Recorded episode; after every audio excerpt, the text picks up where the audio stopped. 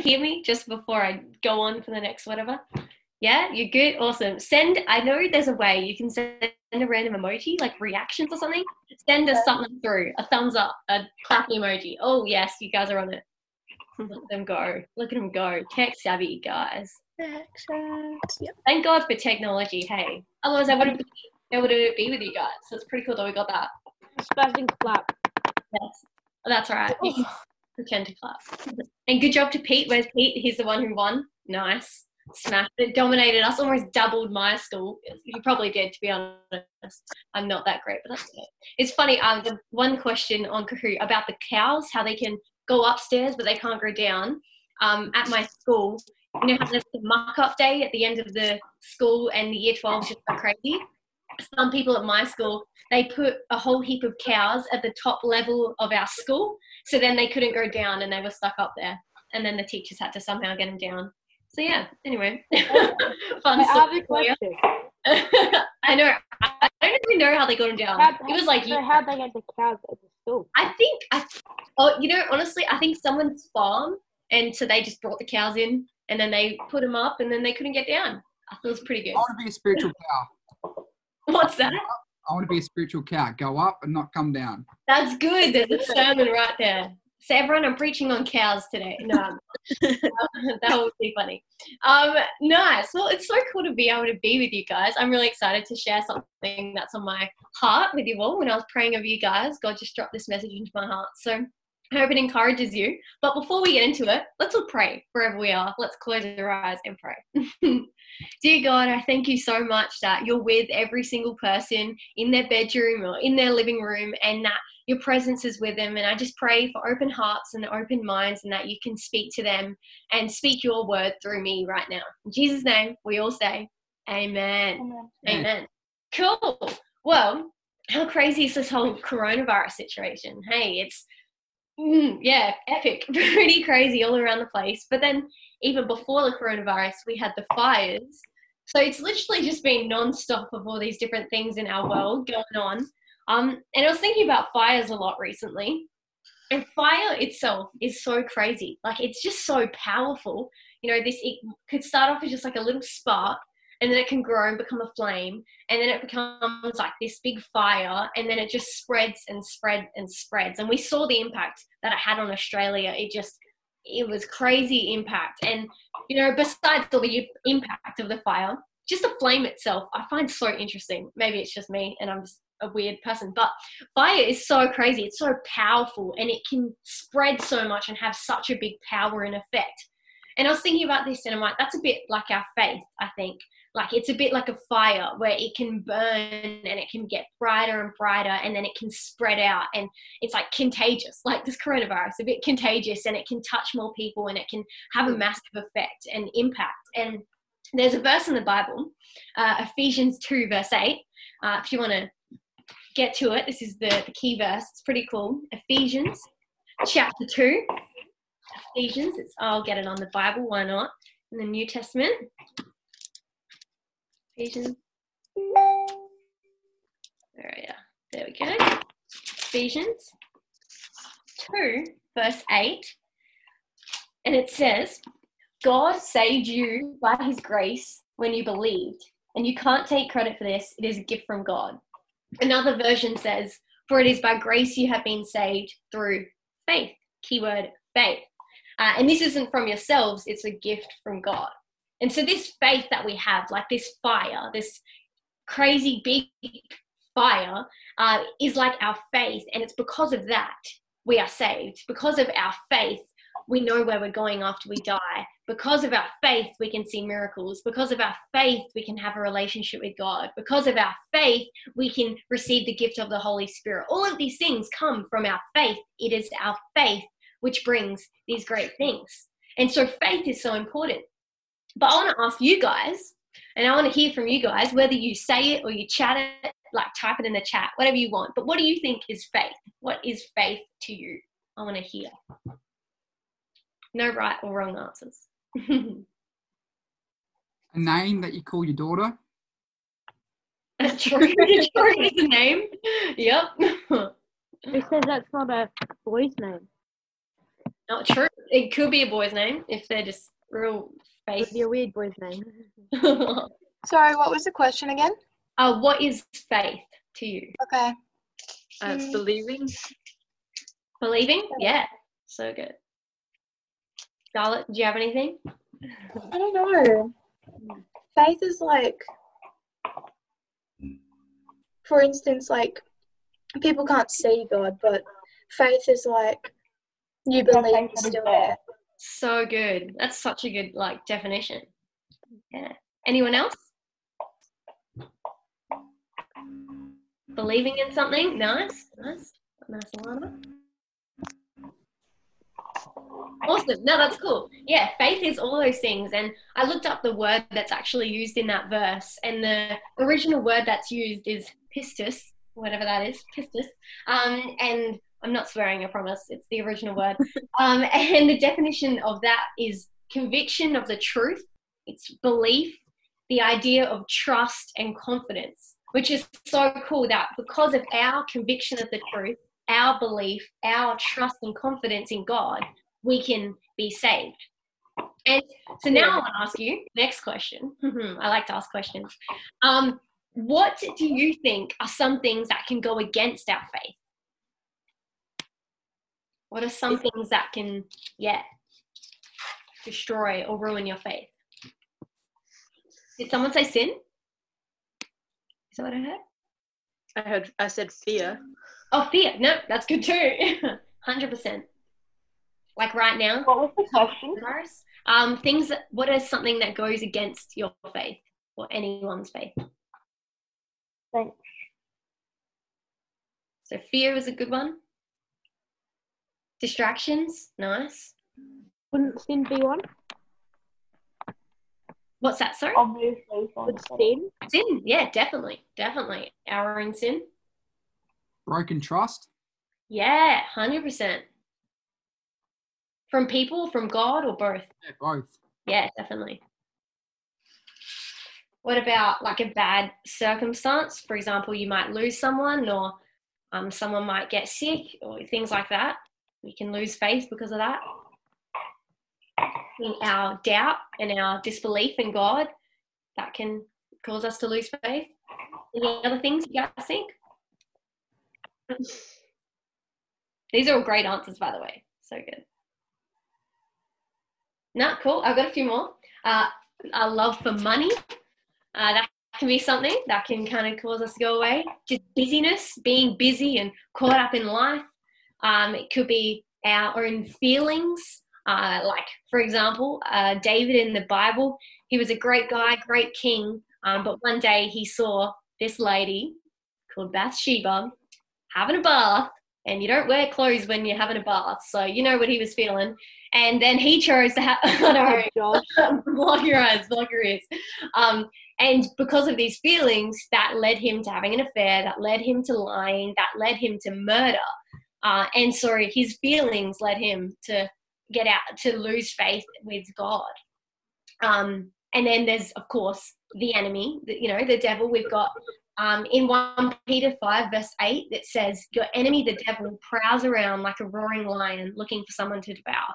So we've got him against us as well, which can, you know, cause us to lose our faith, uh, temptation, uh, lust, envy. What's that? Sorry? Friends, maybe? Friends, yeah, 100%. And peer pressure and, you know, fear Yeah. of what they might think. It's a good one. Yeah, shame, fear. I literally, that was my next one. You're on it. Are you reading my notes? Nah. Fear of what people think. Uh, and then there's even another one, um, which is a bit of a, uh, what's the word? A bit of a confronting one. But it's, I'll say the verse first. In Galatians 5, verse 17, it says, For the desires of the flesh, which means us, for our desires are against the spirit. Like, even us, like, we are against our own faith. That's not pretty good. Hey, like, you look at the odds, like, okay, so we're against it. And all those things which we said TikTok, wow, good one tie, that's good. Um, but yeah, all these things they can be against our faith. And thinking of faith as a fire, everyone TikTok, let's go. Now, um, all these things like faith as a fire, it's like water going on that fire. It's trying to what's the word? Extinguish that fire. And so we've got all these things trying to extinguish our fire. So now my question to you is how can we keep this fire burning? How can we fuel our fire when we've got when we're surrounded in a world that's trying to extinguish this fire, that they're trying to put us down, they're trying to make us doubt, they're trying to make us be fearful and lose hope and lose our faith. How do we keep this fire burning? And this fire is our faith. And so I want to challenge you and encourage you to keep putting wood on your fire. So we've got this water coming against that fire, but now we've got to put wood on our fire. And especially in this town, this time more than ever when we're maybe isolated, we might be disconnected and we not, might not be having church as we used to. This is a time where we nearly, really need to be putting wood on that fire. And so you're like, Izzy, what's wood? What the heck are you talking about? So wood, for example, could be the word of God it's getting into the Bible, reading the word, reading what God says about you. That is putting wood on the fire, which causes that fire to burn. Could be Mm. prayer, speaking to God, ask, and just talking to Him. Could be worship and praise. Could be just having gratitude, choosing to be grateful, choosing to be joyful, choosing to be kind, going to, or maybe not going to church, but you know, being a part of church, however it looks. Um, helping out in youth, serving is a massive one. That helps build my faith and builds character. Uh, generosity, choosing to be generous, choosing to be kind, uh, going out of your way to be obedient to God, choosing to be humble, and then spending time in His presence. All these things. So there's so many things that we actually can do. There's so many ways that God has given us. It's like you can actually burn this fire. You can keep this fire alive, even though there will be things, no matter how good of a Christian we are, no matter how great we think we are, there's always going to be water that's going on that fire. But there's ways that we can put wood on our fire to keep it burning and to keep it strong and to keep our faith even in the hard times. Mm. There's a, a verse in the Bible, 1 Corinthians chapter 16, verse 13. It says, Be on guard, be on guard, stand firm in your faith, be courageous, be strong. Another verse says uh, in Psalm 119, verse 30, I have chosen the way of faithfulness. That means faithfulness is a choice. Keeping that fire alive, that's a choice. That is my choice and that is your choice. It is our choice to keep that faith alive. Otherwise, if we do nothing, that faith is just going to be watered down. It's going to be distinguished. It's something that just it doesn't grow like that. It's actually from us putting wood on the fire. It's actually from us choosing to do things so that it, the fire can grow. So let's fuel our fire of our faith, our fire. You know what I mean? Both. Um, and so there's a guy in the Bible, this guy called Elijah. Um, he's a pretty good guy. I mean, haven't personally met him, but I'm sure he was. Uh, and in uh, 1 Kings 18, verse 21, he says this to his people. It says, Elijah went before the people and said, How long will you waver between two opinions? If the Lord is God, follow him. But if Baal is God, follow him. And Baal is one of their people worship gods in those times. And so Elijah, I love it. He just says it straight how it is. He doesn't sugarcoat it. He's just like, if you believe God is God, follow him. If you believe this other guy is God, follow him. What he's saying is don't sit on the fence. Don't be, oh, I don't know. Just follow it and be all in. God wants us to be all in. Mm. Because when we're on the fence, there, there's a verse which pretty much says what happens and what it means to be on the fence. In James 1, verse 6 to 8, it says, The one who doubts, in other words, the one who's sitting on that fence, is like a wave of the sea. They are blown and tossed by the wind. That person should not expect to receive anything from God. Crazy. Such a person is double minded and unstable in all they do.